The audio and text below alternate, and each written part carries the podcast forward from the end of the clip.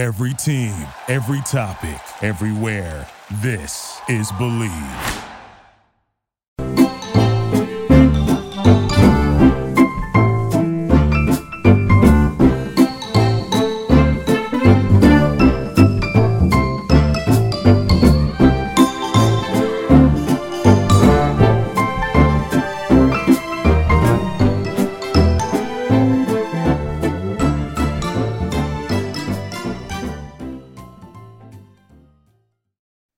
BetOnline remains your number one source for all your sports betting this season. Everything from pro and college basketball to UFC, MMA, and more. You'll always find the latest odds, team matchup info, player news, and game trends at BetOnline. With live betting options, free contests, and live scores for almost any sport or game imaginable. BetOnline is truly the fastest and easiest way to bet all your favorite leagues and events. Head to the website or use your mobile device to join and receive your 50% welcome bonus with your first deposit. Make sure to use promo code BLEAV, B L E A V, to receive your rewards. Bet online where the game starts. All right, folks, this is Jeremy Evans, your host of the California Sports Lawyer podcast on the Bleav Network. As always, thank you for listening in and making us the number one sports law podcast in the world for three years running. Today we have a very special episode. Uh, this is uh, episode eight of season five, and we're going to be talking about the rising tides of content. And uh, this sort of comes from the idea and and sort of saying, uh, and a famous, really old saying of a rising tide lifts all boats. And the idea is is that uh, as the ocean levels rise, uh, the boats who are in them will rise as well. And uh, meaning you would sort of compare this to, let's say, the economy, where as the economy uh, rises, you know, people will uh, gain more money, uh, have more access to business, that sort of thing. The idea is is that sort of as another way to say that what's good for the goose is good for the gander, right? Um, so something like that.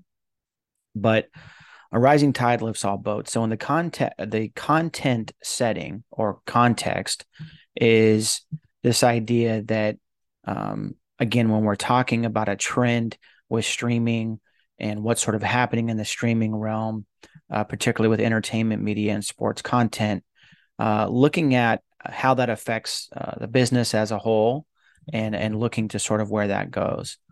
Now, uh, the saying "a rising tide lifts all boats" uh, has its history um, with uh, President John F. Kennedy.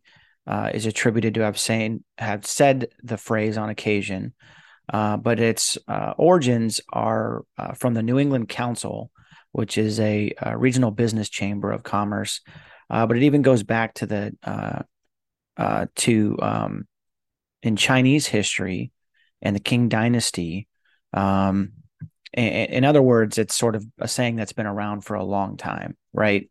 And it's probably been changed over the years. Uh, but I think the idea is is that um, you know even though a rising tide lifts all boats, unfortunately, you have to have a seaworthy vessel uh, to not sink, right? And so, if the water level to rise, there's a potential that if your boat is not equipped or seaworthy, you, you will sink, uh, or um, will lose some ability uh, to be an effective business. And so, uh, in this context of streaming and content, um, you know, sort of in, in terms of entertainment, media, and sports content, uh, you know, sort of the business principle is that streaming platforms would provide more opportunities for the creation and distribution of content because there is essentially unlimited availability on a digital platform uh, versus you know peak time cable television, uh, which uh, frankly is changing rapidly, uh, and some might even argue evaporating. Uh, cable television is clearly not growing; it is shrinking, and I think what um, cable providers and streamers and entertainment media sports businesses have realized is that they can sort of hold on to some level of cable television in terms of subscribers um, that it will shrink with time, particularly as that population ages and and passes away, because generally it's the older uh, population who is uh, still using cable, but streaming is increasing, And, and of course, this is a, a, global phenomenon. That's not just a phenomenon in here in America. As streaming continues to grow, it just it's a more efficient way to receive content, uh, in the way that you know you can sort of watch it at any time.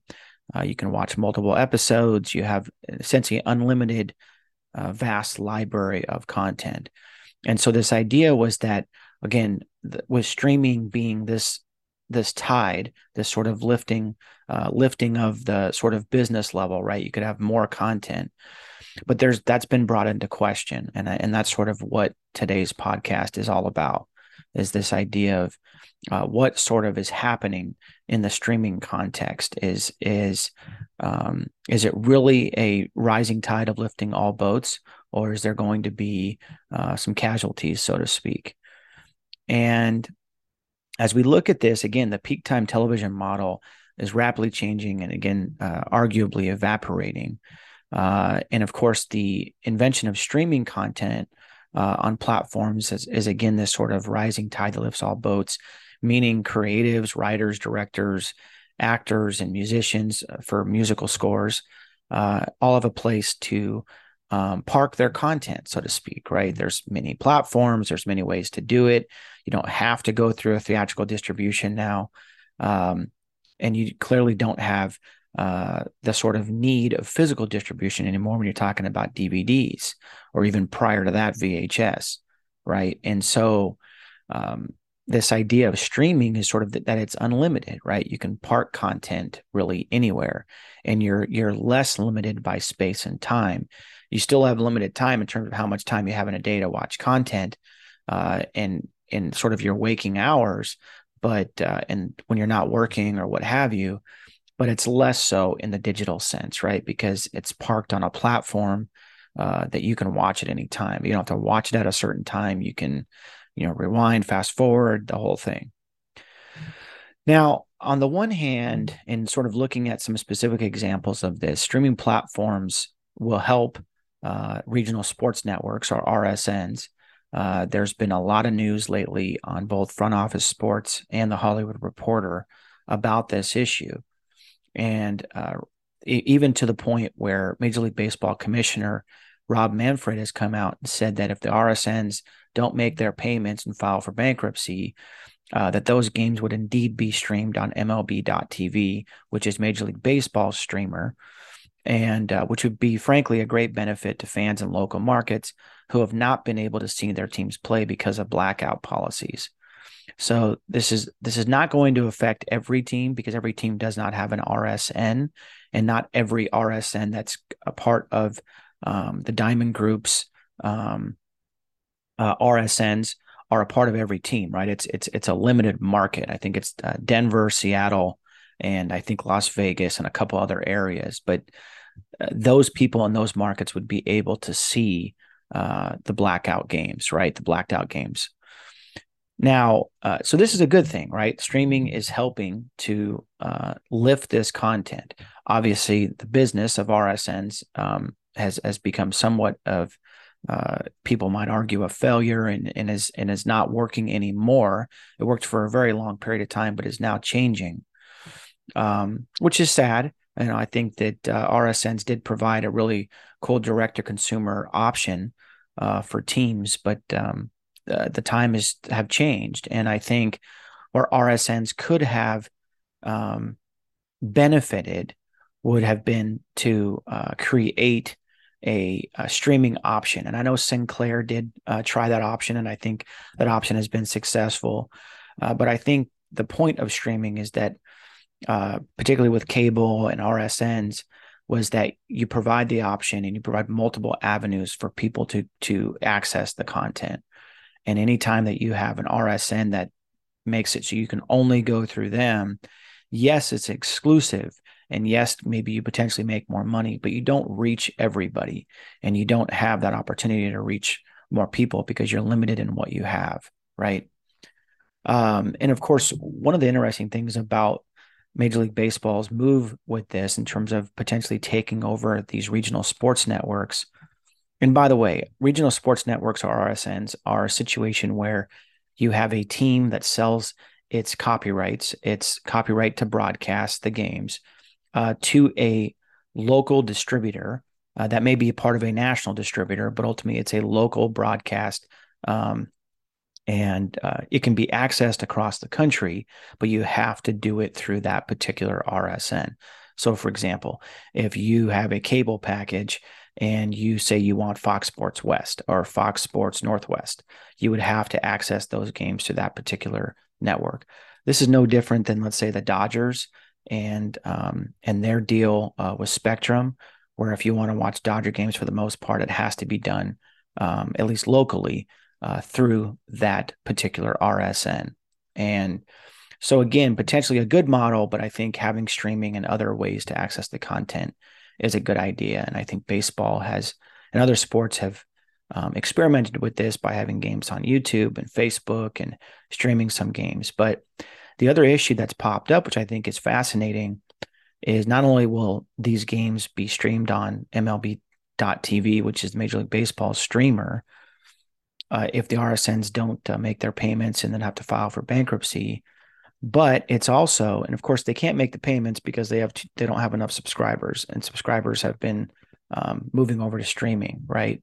And so they don't have the money coming in that they once did and of course when you don't have the, the eyeballs on content you lose advertisers. But the other fascinating thing that's come out of this is that it sparked a conversation of moving major league baseball to a national television model which is much closer to the nfl which has seen massive financial success and a television market share uh, that you know every year when you when you hear about you know what are the the highest levels of viewed content it's almost the top 10 are almost always the NFL and then they there might be a World Cup game in there or there might be um, you know uh, a Premier League game or something like that. But for the most part um, it's it's going to be an NFL game. Now of course what's interesting about this it's Major League Baseball had an opportunity to uh, move to a national television contract back in the 1960s when Branch Rickey, a um, famous front office executive for the Pirates, the Dodgers, and the Cardinals, uh, was arguing for a national television model. And uh, this is actually um, very well documented in the book, Bottom of the Ninth, uh, Branch Rickey, Casey Stengel, and the Daring Scheme to Save Baseball from Itself uh, by an author named Michael Shapiro and it's a fantastic book. And um, now, of course, in that specific book, it talks about expansion teams and it talks about a national television contract. But of course, as these RSNs haven't been successful as people have wanted them to be of late, they were very successful for a period of time. But I think this national television model, um, you know, as teams are sort of like wondering, well, you know, we're not bringing in equal amounts of revenue let's have it to where we bring in equal amounts of revenue so the teams can spend more evenly and you don't get disparities between teams where you have the Oakland A's, for example, spending 61 million on salary, and then you have uh, the New York Mets spending 384 million dollars in salary. Uh, so it's again from a capital sort of capitalistic sort of standpoint, not necessarily a bad thing. You know, if a team chooses to pay that much money, it's fine but in the context of a league that is trying to have parity amongst the teams and competitive balance, uh, obviously that's an issue. So uh, potentially uh, that conversation may occur and is occurring, and we might see some changes. Uh, I think the Players Association would be dead set against the salary cap, so it probably won't go that far. But I think some level of minimum spend on a team uh, is going to be essential, uh, and then plus uh, this idea of if you have a national television contract model, you'll have equal amounts of money coming in. So teams will not be able to argue that they don't have resources or that, you know, attendance is down. There always going to be some level of uh, consistent money coming in, which in one way has made the NFL uh, so successful from a financial standpoint. Um, so in this scenario, a rising tide of streaming has definitely helped to distribute or will help you distribute RSN content, but it'll be at the expense of an RSN strategy that has likely become outdated, uh, which we'll return to that uh, in a moment. Now, eh, the other issue I want to talk about is is sort of on the entertainment side, and it's this idea that as streaming as streaming has increased, and we see more and more content on streaming platforms uh, there is some content uh, that um, is being lost. And there was a great article in the Hollywood Reporter, and um, famous producer Jerry Bruckheimer was being quoted in that. Of course, Bruckheimer being uh, the producer for um, uh, many Hollywood movies and television shows, namely the most recent was Top Gun Maverick, uh, the original Top Gun, countless numbers of television shows, um, Jerry Maguire, you know, um, in terms of other uh, famous feature films.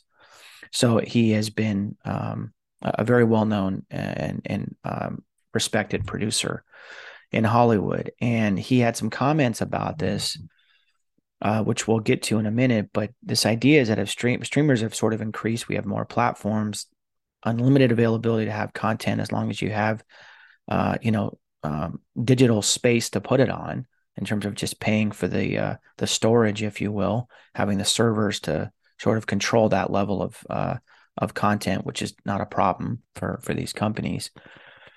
Um, the idea is is that you know, hey, we'd have more content on these platforms. Um, now, look, it is true on one hand that as the economy grows and shrinks, so do the markets and the industries, right? So you're going to have maybe potentially less movies being made uh, or produced uh, in a down economy where or, or even maybe less risk being taken on movie on movies.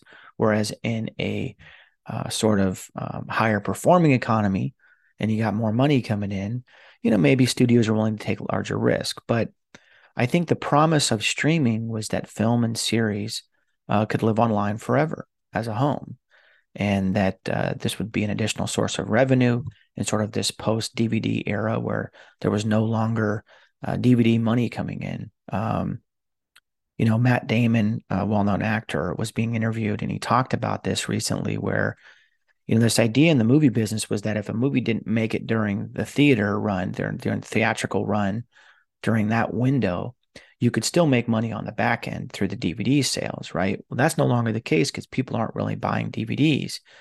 But I think the thought of streaming was that you would still have a theatrical run, but then it would be on a streaming platform and you'd have this additional set of monies coming in, which has partially been true. But I think in some sense, contracts and times need to catch up with that. And they need to figure out a more clear, clear and uh, clean and clear cut way as to where those revenues come from and how they're split, right? And that's been an ongoing battle, I think, not only with the WGA, uh, the Writers Guild of America, but also with SAG AFTRA and also with the studios and sort of how this all plays out, right? Uh, and of course, again, streaming was not only supposed to be this place where you have on- online content that lives forever, it was also supposed to be additional source of revenue, as we talked about, and also as an avenue to create more content because there was no limitation to a streamer. There was no, you know, you could exist outside the cable television time slot model. Now, in this context, a rising tide uh, is not lifting all boats, though, because what has happened is is that some content has been disappearing from platforms uh, because it has not performed, um, and in some sense takes up digital space, right? Uh, but I, I, sort of like the way Bruckheimer put this, going back to the Hollywood Reporter article. So he's being interviewed, and he said, um, again in the Hollywood Reporter, "quote It's always about the work, and if the work's good, it'll be on the air. That's how it works. We all have had movies that don't quite work sometimes, and hopefully, the movies that they pull will get out there somewhere on some platform in the future." End quote. I think this sums it up pretty well. That there is still this thing of the work has to be good, right? You know, it has to be good. It can't be bad. Um, but there always should be a home for it.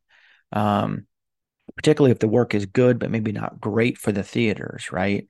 So there has to be a place for it.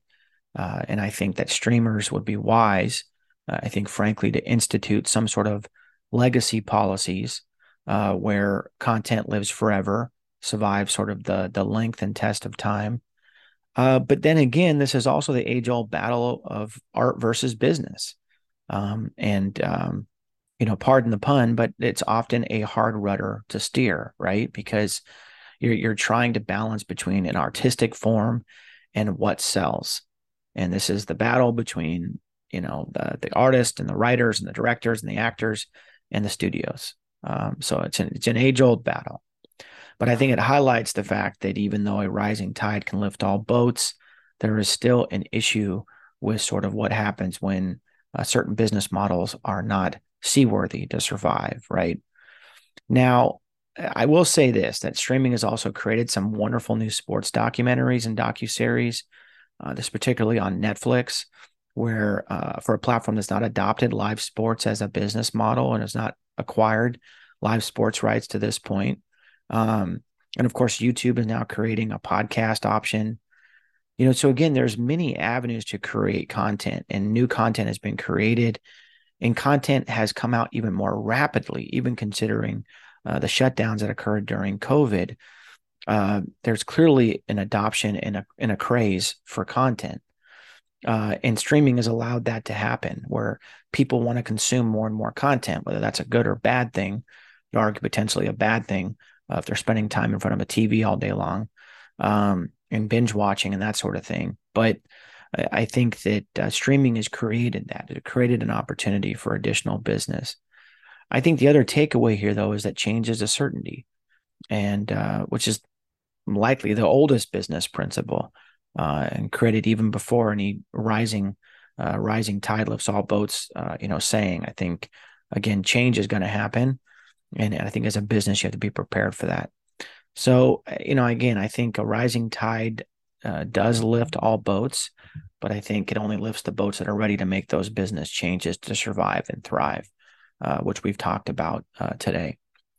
So uh, again, folks, this has been uh, talking about the rising tides of content and uh, some of the issues uh, with regard to streaming and where that where where content goes on the entertainment side if it's not successful, um, and what happens the theatrical window, uh, and then of course on the RSN side with sports, regional sports networks, where does that content go? Does it go on a streamer? You know, and does that help to benefit uh, you know people as they want to watch additional content? And will baseball move maybe more to a national television model? And will that occur on a streaming platform? Or will it be an option on a streaming platform benefited by cable television and other options? So that's where we're at, folks. And uh, again, as always, appreciate listening in. This show has been brought to you by Bet Online. I'm your host, Jeremy Evans. This is the California Sports Lawyer Podcast. And thank you again for making us the number one sports law podcast in the world. And we'll look forward to being back with you next week. Thank you so much.